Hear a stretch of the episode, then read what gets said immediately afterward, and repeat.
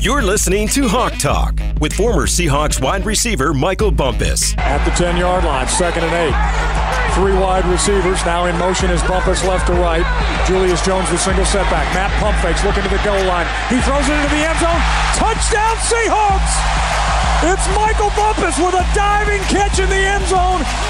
A 10 yard touchdown reception for Bumpus, and the kid out of Washington State has found himself a place on this team. Powered by Seahawks.com. Welcome to Hawk Talk Preview Edition, Week 14. The Seahawks travel down to Texas to take on the Houston Texans, looking to go 2 0. That's all we're looking for. But before we get into it, let's bring in Nasa Chobe with the injury updates. Thanks, Bump. Well, starting today's injury report, we got some depressing news. Unfortunately, Pro Bowl safety Jamal Adams will need surgery on his shoulder that will end his season. Head coach Pete Carroll obviously disappointed. First thing I would just note is that uh, you guys heard Jamal Adams is going to have surgery. Uh, I think it's tomorrow on his shoulder, and unfortunately he, got hit just just the wrong way, and, and uh, you know he's going to have to get fixed up. He's been through this before, and uh, you know he's really rocked by it, of course, but. Um, you know, we're all pulling for him to come out and, and, and, get out of this thing, get back as soon as possible. But really disappointed for him uh, as well as us. On the positive side, looking like running back Alex Collins will be back this week after missing last week's game against the 49ers. Alex Collins going to practice? Yeah, yeah. Matter of fact, he, he, he was ready to go. He feels better. The week off really did make a difference for him. And so uh, that, that's, that was the idea that maybe we could you know, gain a little bit if we held him out. And uh, so far, from when we talked uh, this morning, he, he feels considerably better. So he he'll, has a chance to be really active in this game plan. Lastly, another missing piece of the Seahawks offense is guard Damien Lewis, who looks ready to go after missing the last two weeks. Damien Lewis gonna. Yeah, he, he, was out today, ready to go. So uh, he's got to make sure you know we have to make sure we get him through the week, but um, um, that's a real plus to get him back out there. All right, that's enough talk about injuries. It's time to get into the Seahawks Week 14 opponent. What's on tap? What's on tap? Seahawks taking on the Houston Texans, who are struggling this year. They are two and ten. Their only wins on the season are against the Jacksonville Jaguars and somehow over the Tennessee Titans a couple weeks ago. I do not know how that happened, bump. And I'm just going to be real with you, man. Looking at the Texans on paper, this is a game the Seahawks should win and dominate, in my opinion. Um, I'll just kind of give you a background on the Texans this year. It's been a long year, man. First year head coach David Culley has had his work cut out for him from the jump, and not only was his first head coaching gig after 27 years as an assistant in the NFL and 43 total coaching. He stepped into one of the hardest situations in the NFL. Okay. Their starting quarterback, Deshaun Watson, requested a trade before he even showed up. Then Watson had all the off field issues. As we know, he's not played it down in 2021. Then over the last couple years, the Texans have lost J.J. Watt. DeAndre Hopkins got out. So they don't really have any superstar players. So after beating the Jaguars in week one, the Texans lost eight straight and my God, has it been a struggle for this offense. They've been shut out twice this season and scored 14 points or less eight different times. They've also had some disciplinary issues. Their star linebacker, Zach Cunningham, was inactive against the Colts for one of those issues. He was inactive earlier in the season because he missed a team meeting. And the Texans just had enough today. They released him, put him on waivers after giving him a five year, like $48 million contract, right? And things have been particularly bad for the Texans against the Colts. In two games against the Colts, the Texans were outscored 62 to 3. They these guys have not scored a point against the Texans since uh, the last 6 quarters. So the box score pretty much tells you everything you need to know about their last game. They lost 31 to 0. I'll just rattle through a couple of these things. They were dominated time of possession. The Texans had the ball for 18 minutes, 25 seconds. The Colts had it for 41 minutes, 35 seconds. Indy had 26 first downs. The Texans had nine. Indy had third, 389 total yards. Texans had 141. Three of 12 on third down. Total domination. Things were bad from the jump. Interception, fumble, all this stuff. I'm not even going to go through all the stats because it was bad. But it got even worse. Tyrod Taylor injured his wrist. They weren't sure if he could go back in the game because he could whether he could grip the ball or not. But before he came out, he was 5 of 13 for 45 yards. Insert Davis Mills. He wasn't very good either. He was 6 of 14 for 49 yards. And kind of this whole year, the head coach, David Culley has been behind Tyrod Taylor, saying he's our quarterback if he's healthy. This week, he kind of started to change his tone. They got to reevaluate everything. So we'll see, bump. But in short, these Texans are having a tough season. Yes, they are having a tough one, and um, I'm glad that we're playing them. Let's go. Let's get another victory this week, and uh, we're gonna look at these head-to-head comparisons. And this is the first time in a long time now as we look at these head-to-head numbers, and we're like, okay, we match up pretty well against this team. Now we know, like personnel-wise, scheme-wise, because we watch the Seahawks every single week. We know where their strength and their weaknesses are, regardless of what these numbers say. But when you break down this head-to-head comparison, total offense, the Hawks are the 31st ranked offense in the league.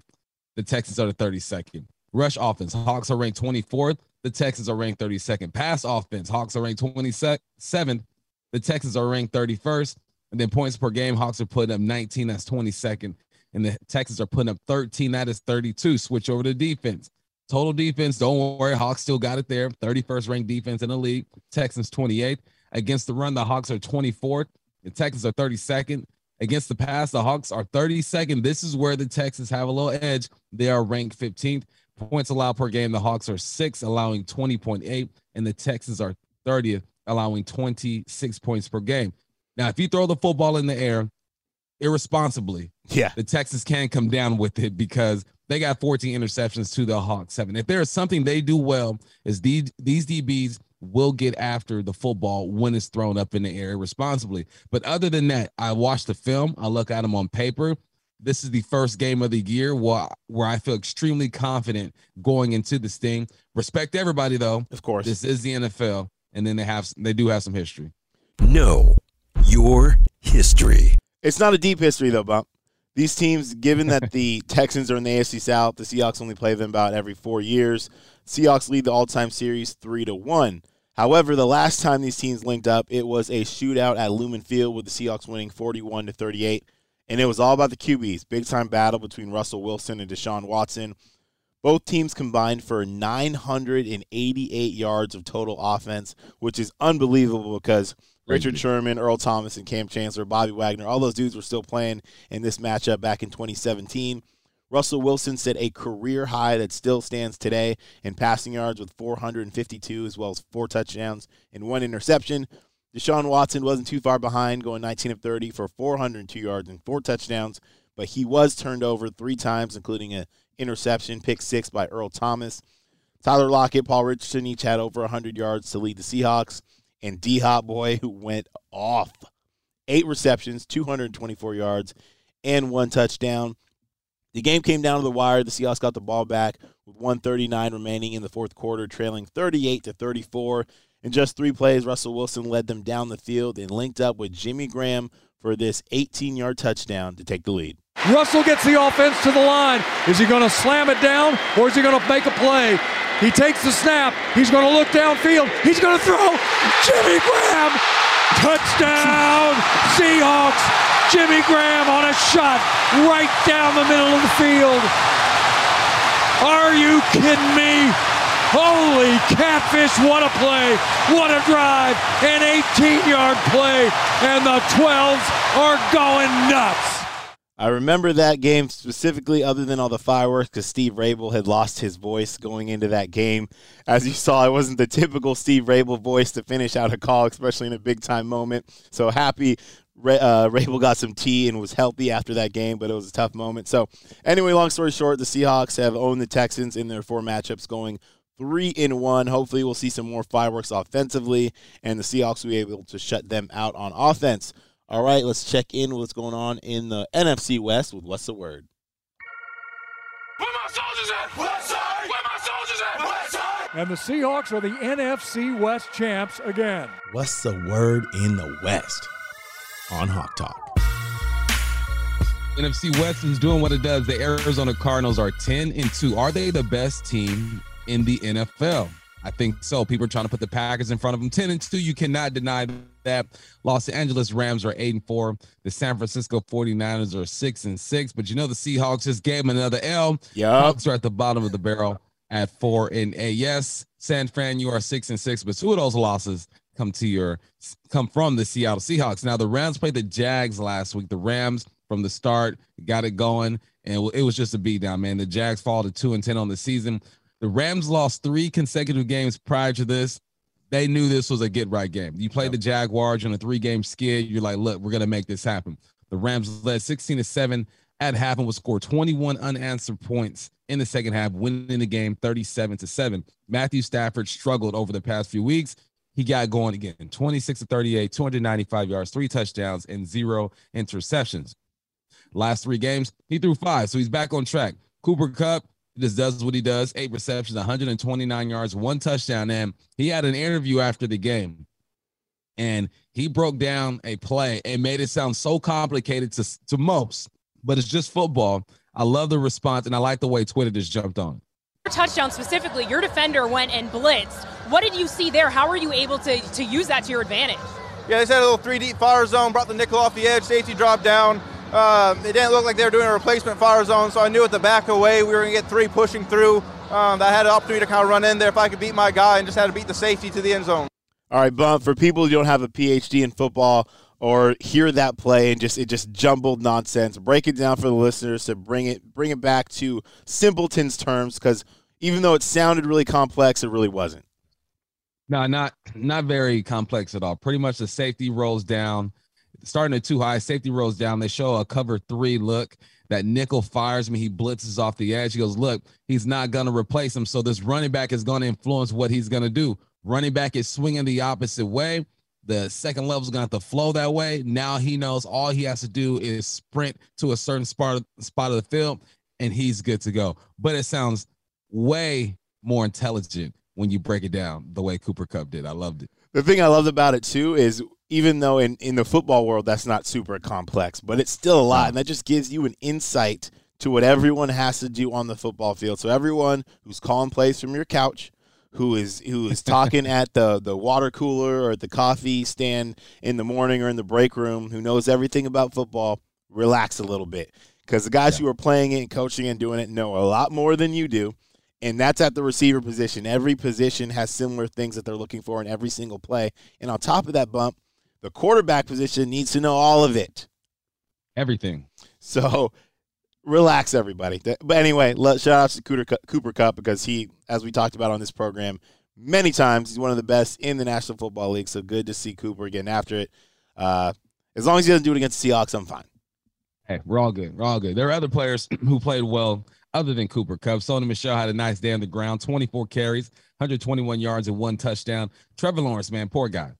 Number one pick, got married. I mean, life is good for this dude. Well, he loses twice in college, maybe once in high school, and he is just going through a tough season. He went 16 to 28, 145 yards, zero touchdown, but zero interceptions. This defeat means Urban Meyer will lose at least twice as many games in his rookie NFL season as he ever did in any of his 17 seasons as head coach at the college level. That NFL will humble your you know what from Trevor Lawrence to Urban Meyer. You're not just going to come in here and save the day. You need a, a real team around you, and it, it takes some time. You know, I I can't think of a college coach who came in and just tore it up from the jump. There's always been an adjustment period that you have to make. No question about it. You look at Nick Saban. Nick Saban wasn't successful in the NFL, right?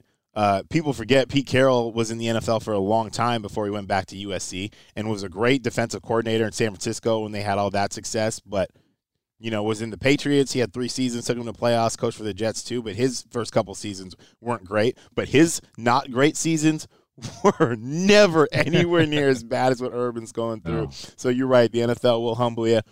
And also in the division, let's move over to the Cardinals. They were taking on the Bears. Kyler Murray made his return after missing about a month from injury, and he just made it look easy, man. These Cardinals, they were coming off a bye, improved to 7 and 0 on the road. Um, and each one of those wins by 10 points or more. Jalen Thompson, Budda Baker each picked off passes on Chicago's first couple possessions. Murray took advantage, linking up with Hopkins on a 20 yarder, then scrambling for a nine yard touchdown. He also threw a 20 yard touchdown to James Conner, making it 21 to 7, sending Chicago to their sixth loss in the last seven games. Murray completed 11 of 15 passes for 123 yards, giving him 10,092 yards in three seasons on a rough, nasty afternoon.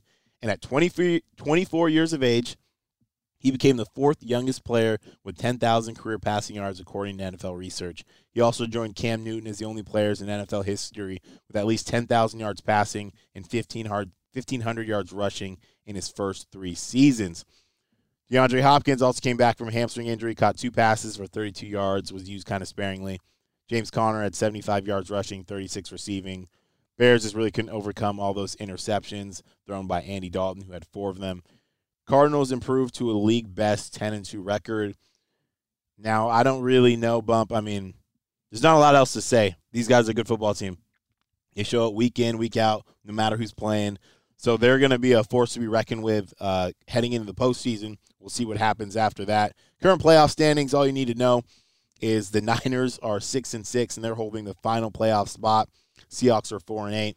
Obviously, a lot of chaos would have to happen. But as Pete Carroll said, they ain't dead yet, okay? you know me, I'm Mr. Positivity. They're not done yet. It would take mountains would have to move for something to happen. But they're only two games out with five to play. Seahawks went out. Who knows? I saw I saw a meme, right? I, you, you shouldn't get information from memes, but I saw a meme, Naz, and it said if the Seahawks went out and there are no other upsets, they make the playoffs. How true is that? I don't know, but I'm gonna hold on to that. I hold on. You hold on to the memes you like, right? Of I course. like that meme. I'm gonna hold on to that one. Absolutely. Hey, there's a lot. I- I'm sure if you j- jump in those playoff simulators, I'm sure there's a million different ways where it could possibly happen. Shoot, going into last week, there was a scenario where the Lions could make the playoffs. I Oh, mean, damn. I don't think it's still possible, but they, they they did some crazy thing and they were still mathematically not eliminated. So I'm saying there's a chance. I know it's a long shot. I know people listen are probably gonna crush me for it. I'm not I'm not thinking that far. Seahawks just need to take care of business on Sunday, but I'm saying there's a chance. But anyway, let's get back to those Houston Texans. Man up. Hey, who man's is this? Who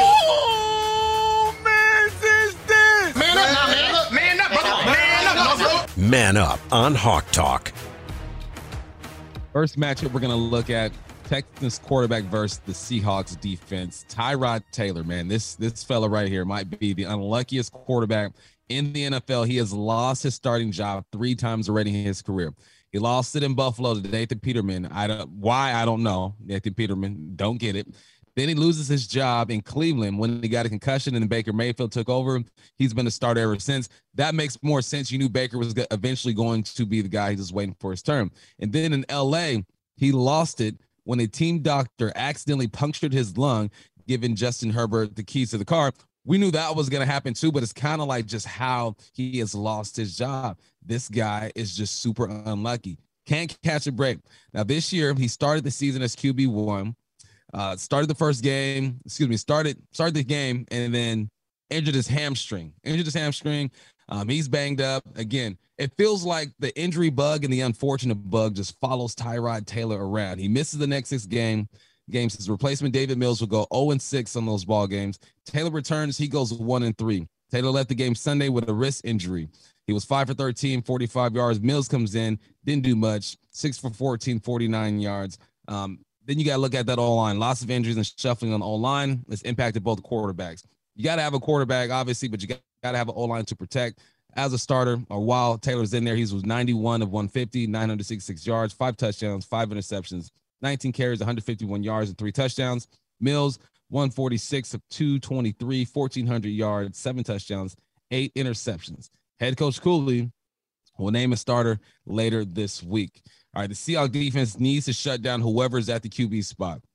Tyrod Taylor's had some good years. He's had some good moments. I think those moments are behind him. And I feel like Mills just wants to turn the ball over anyway. The Texans are 31st in passing, and they are 32nd when it comes to points per game, averaging 13. This is set up for the Seahawks defense to continue to grow and be dominant. You need to take care of football team that has injuries on the O line and no stability at the quarterback position. No question about it. They're dead last in points per game. They can't score. They're 31st in pass. I mean, they st- everything. The Seahawks have had tough moments, so I'm not saying that. Obviously, this year offensively, but everything the Texans do, it's a grind. It's a fight. So the Seahawks really need to take advantage defensively.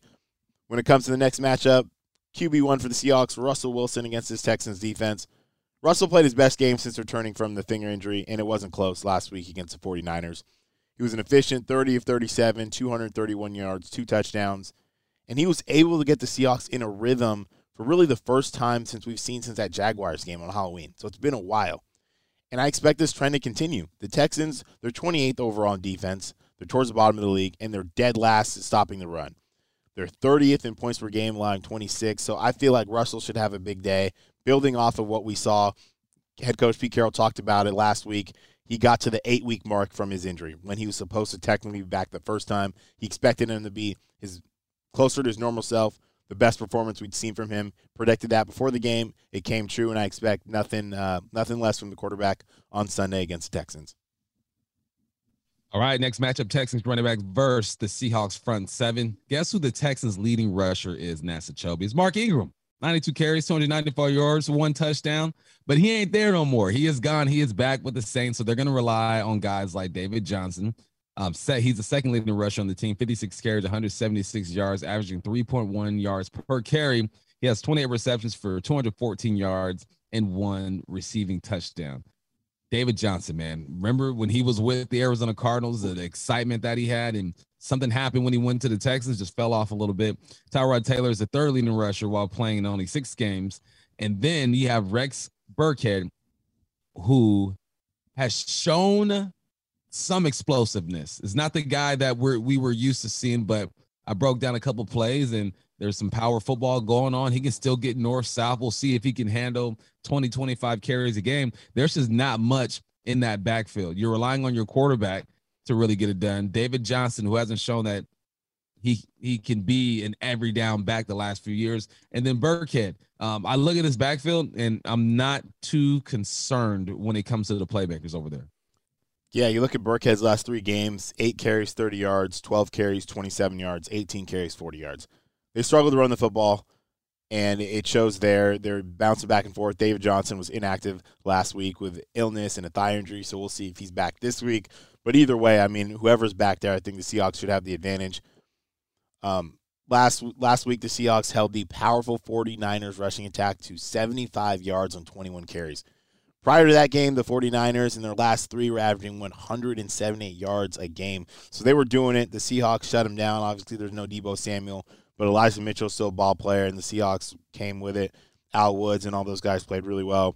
And they're 32nd in rushing yards and averaging just 78 per game. So the Seahawks should definitely uh, dominate this matchup. Another matchup bump, I think you'll agree with me on this one. Brandin Cooks taking on the Seahawks secondary. When you go through the Texans roster, Brandin Cook is the one guy that scares you. On the season, Cooks is 65 receptions, 742 yards, three touchdowns. He's had four straight 1,000 yard seasons from 2015 to 2018 with the Saints, Patriots, and Rams. Last year, uh, Cooks had a nice first season with Houston, 81 receptions, 1,150 yards, six touchdowns.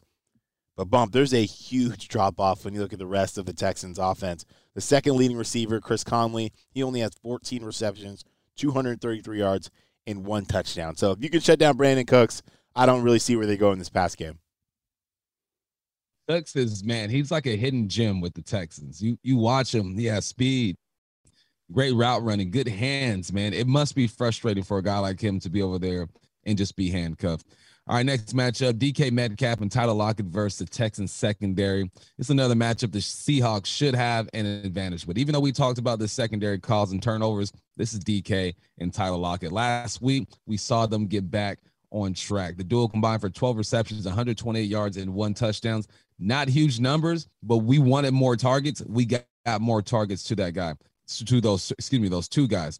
So far on the season, Lockett 57 receptions, 881 yards, and four touchdowns. You look at DK, 52 receptions, 710 yards, and eight touchdowns. The secondary, they're going to have their handful. All right. They struggle stopping the run, uh, but they are pretty good against the pass. Like I mentioned, they rank 15th in the NFL, allowing 234 yards per game and have 14 interceptions as a unit. In comparison, the Seahawks only have seven. Over there on the defensive side, they got Desmond King. He's got three passes defended, two interceptions. You got Terrance Mitchell. He's got nine passes defended, one interception. You got Lonnie Johnson Jr., four passes defended, three interceptions. They got some guys over there. Justin Reid, Eric Murray. I mean, again, like we mentioned, this is the NFL. You're, guys aren't bad in the NFL. Yeah. Teams are bad Yes. in the NFL. So they got some guys who can who can cause some turnovers. Yeah, absolutely. This is the this is the thing that they do. And you said it at the beginning of the podcast. As long as the Seahawks, I think you said, aren't reckless with the football and decision making, I think they should be good there. Justin Reid's probably when I looked at the film, one of their bigger playmakers in the secondary. I think he does a lot for them. And they take the football away. If the ball's thrown to them, they're going to come down with it. So we'll see what the Seahawks can do. The last matchup I want to take a look at is Jonathan Greenard and Jacob Martin versus the Seahawks offensive line. Similar to the Seahawks, the Texans don't really get after the quarterback with high sack numbers. They got 26 on the season. Second year player Jonathan Greenard has eight of those in eight sacks in nine games played. He's also got 27 tackles, nine TFLs, two forced fumbles, and three passes defended. So he's doing well there. Former Seahawk Jacob Martin, he's also turned into a pretty good player and been successful there. He was traded to Houston, if you guys remember the uh, the Jadeveon Clowney trade, excuse me. And he's second in the team in sacks. He's got four of those. He also has 20 tackles, five tackles for loss, and two forced fumbles. So those two guys are, are, are doing some nice things. They're not going to get after the quarterback in crazy numbers, but these are guys you want to stop, and they're effective when they have their opportunities in certain pass rush situations. So stay out of third and long, and I think the Seahawks offensive line will hopefully stop these guys because they're banged up too. So this is a matchup that we'll have to look look throughout the week and see how things are progressing because the Seahawks offensive line did struggle a little bit last week. Jacob Martin's playing some good football, man. He's one of the guys when I pull in the film, I'm like, all right, I see, I see Jake Martin. I see you. All right, man. How are they going to get this thing done? Here's your path to victory. At the 45, waits for the snap. Michael Dickson puts it down. That kick is away, and that kick is good! The Seahawks win! It's good! It's a path to victory on Hawk Talk. Get after these guys from the first snap, Bump. Get after them from Please. snap number one. They don't really do anything well offensively, and they're dead last in almost every category. You got to start from the beginning. And I don't care who's playing at quarterback. I don't care if it's Tyrod Taylor. I don't care if it's Davis Mills. Both of them have struggled. Both of them are prone to turnovers. And you absolutely need to take the ball away. I think the Seahawks can get two or three interceptions this week. So looking forward to that, but get after those quarterbacks. And protect your quarterback, please. Russell Wilson was sacked four times and hit eight times last week. The 49ers defensive line is way more talented than the Texans. This needs to be a huge improvement. Russell needs to be back there sitting comfy, sipping tea, reading books. I want my guy I want his jersey clean. I know we play on turf. Texas play on turf. Yeah, they play on turf too. So no grass marks, but I want that jersey nice and clean, man. Protect Russell Wilson. Absolutely. And staying along with Russ. I want to see the same Russ we saw last week. He was getting the ball out quick. He was taking the shots when they were there, taking what the defense gave to him. He's playing consistent, played the best game since his injury. So I'm looking forward to seeing that. Also want to see DK and Tyler. They need eight targets apiece. Eight targets apiece at least. I don't think the secondary can contain those guys we saw what happens when they get their targets and they get their opportunities. They're going to make plays. So definitely want to see DK and Tyler involved early and often. With that, I also want to see them run the football. The Texans have had trouble stopping the run all year. They rank dead last. Whether it's AP, it could be Rashad, it can be Collins, Dallas, Homer, don't matter. Find a way. Go 1 and 0, get the first win streak of the season, and keep stacking these wins. Nas, where can the people listen to us? All over Bump. You can catch us on Seahawks.com, Apple Podcast, Spotify, Google Podcasts, and Stitcher. Also got a lot of great content coming to you each and every week. Seahawks Insiders with Jed Mueller and John Boyle. The Huddle with Dave Lyman, Stacy Rost, and Jake Heaps. Hawks Live every Thursday night with Michael Bumpus and Paul Moyer. Seahawks Stories with Robert Turbin. And Seahawks Rewind. Hear instant analysis right after the game on the Seahawks Radio Network. Catch player interviews, reaction from Bump, Moyer, Roberts, and Turbin right after each game, Bump. I'm feeling the first winning streak. The Seahawks are better on paper. They're better on the field. I think they get it done on Sunday. Go. Hawks are down in Texas this week. That was a Hawk Talk preview edition, week 14. Seahawks taking on the Texans. Two game win streak. Here we come. I'm Michael Bumpus. He's Nasa Chubby. Thanks for listening. We'll talk to you guys soon.